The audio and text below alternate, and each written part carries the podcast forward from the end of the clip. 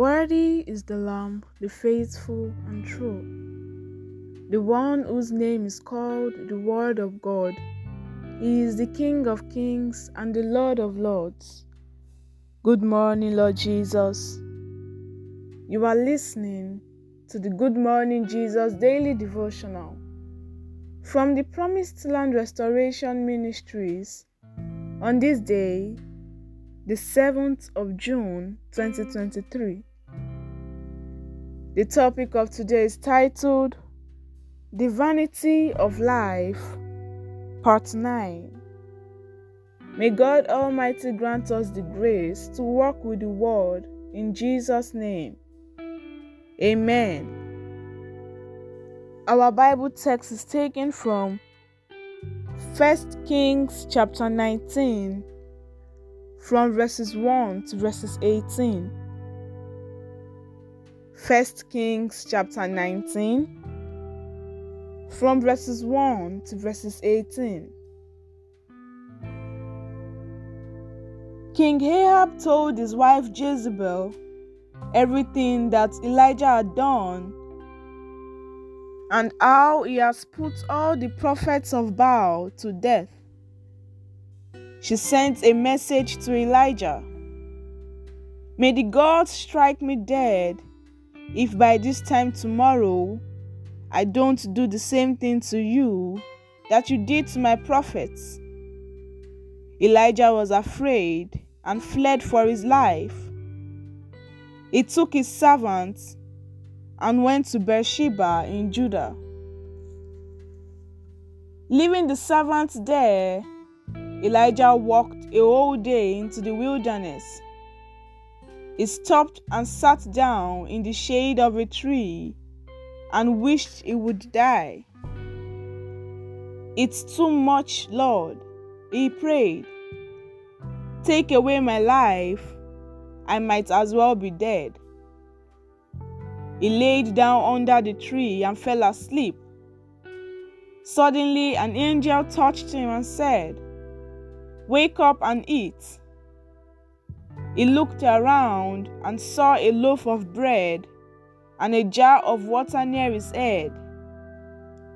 He ate and drank and lay down again.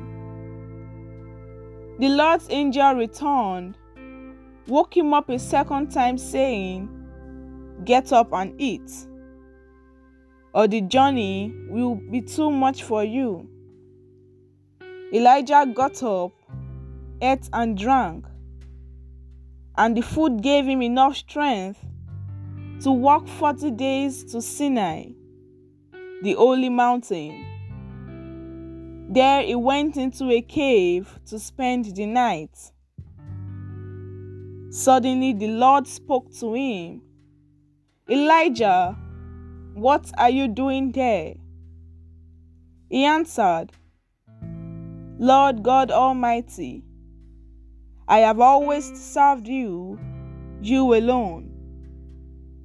But the people of Israel have broken their covenants with you, torn down their altars, and killed all your prophets. I am the only one left, and they are trying to kill me. Go out and stand before me on top of the mountain. The Lord said to him. Then the Lord passed by and sent a furious wind that split the hills and shattered the rocks. But the Lord was not in the wind. The wind stopped blowing, and then there was an earthquake. But the Lord was not in the earthquake. After the earthquake, there was a fire, but the Lord was not in the fire. And after the fire, there was the soft whisper of a voice. When Elijah heard it, he covered his face with his cloak and went out and stood at the entrance of the cave. A voice said to him, Elijah, what are you doing here? He answered, Lord God Almighty, I have always served you, you alone, But the people of Israel have broken their covenants with you, tore down your altars, and killed all your prophets. I am the only one left, and they are trying to kill me. The Lord said, Return to the wilderness near Damascus. Then enter the city and anoint Hazael as king of Syria. Anoint Jehu son of Nimshi, as king of Israel, and anoint Elisha, son of Shaphat from Abel Meholah, to succeed you as prophet. Anyone who escapes being put to death by Hazael will be killed by Jehu, and anyone who escapes Jehu will be killed by Elisha. Yet I will leave 7,000 people alive in Israel.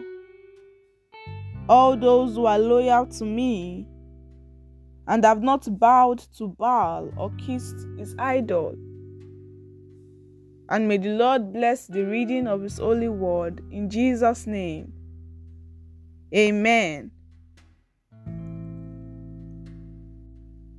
Elijah was one of the two people who were taken up to heaven without tasting death. Yet at a point in his life, he was so overwhelmed by the worries of this world that he said to God in 1 Kings chapter 19 verses 4 I have had enough, Lord. Take my life for I am no better than my ancestors who have already died. Elijah allowed Jezebel to frustrate him to the point that he forgot the power of God that was in him. In the same way, there is a king in you. And no matter what you may be facing, there is a power of God that is resident in you. So, beloved, because of that power of God in you, you have a duty not to let anything overshadow or kill it. The enemy is just doing whatever they can. But for as long as you stand on the truth, they can never get you. All you have to do is to surrender your life to Jesus and let Him take over. Once Jesus takes control of your life, you will be able to discover the treasure of God that is inside you. And the clouds of your problems will simply fade away while the light of God will shine upon you. If you are troubled and unhappy right now, it means you are in darkness. You need the light of God to shine into your life, and you need to open your eyes to see the reality of who God has made you to be. You may think that because of your sins you are worthless. But you should realize that Satan merely took control over you for a while. But if you allow Jesus to come into your life today, your life will turn around. God loves you so much and that is why He sent His only Son so that you can have life in abundance. You should not pay attention to your trials and your problems because they speak to you. Your disappointment speaks to you. Your failure speaks to you.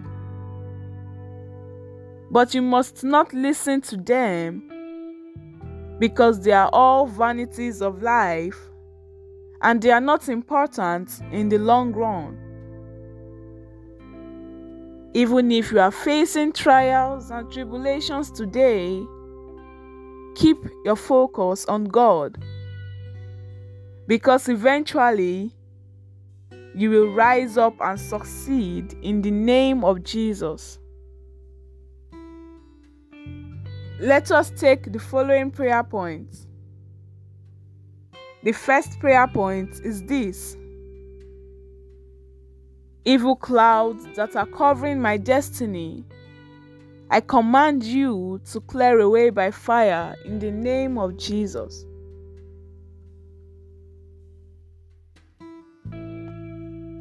Amen. The next prayer point is this My Father and my God, let your light shine through every dark area in my life in the name of Jesus.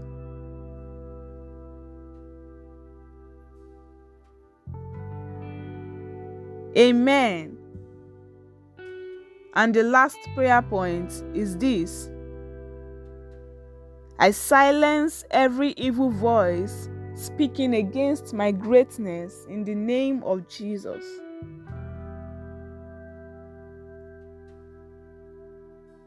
Amen. The prophetic word for the day is this I pray that you will not go back to your vomit in the mighty name of Jesus. Amen.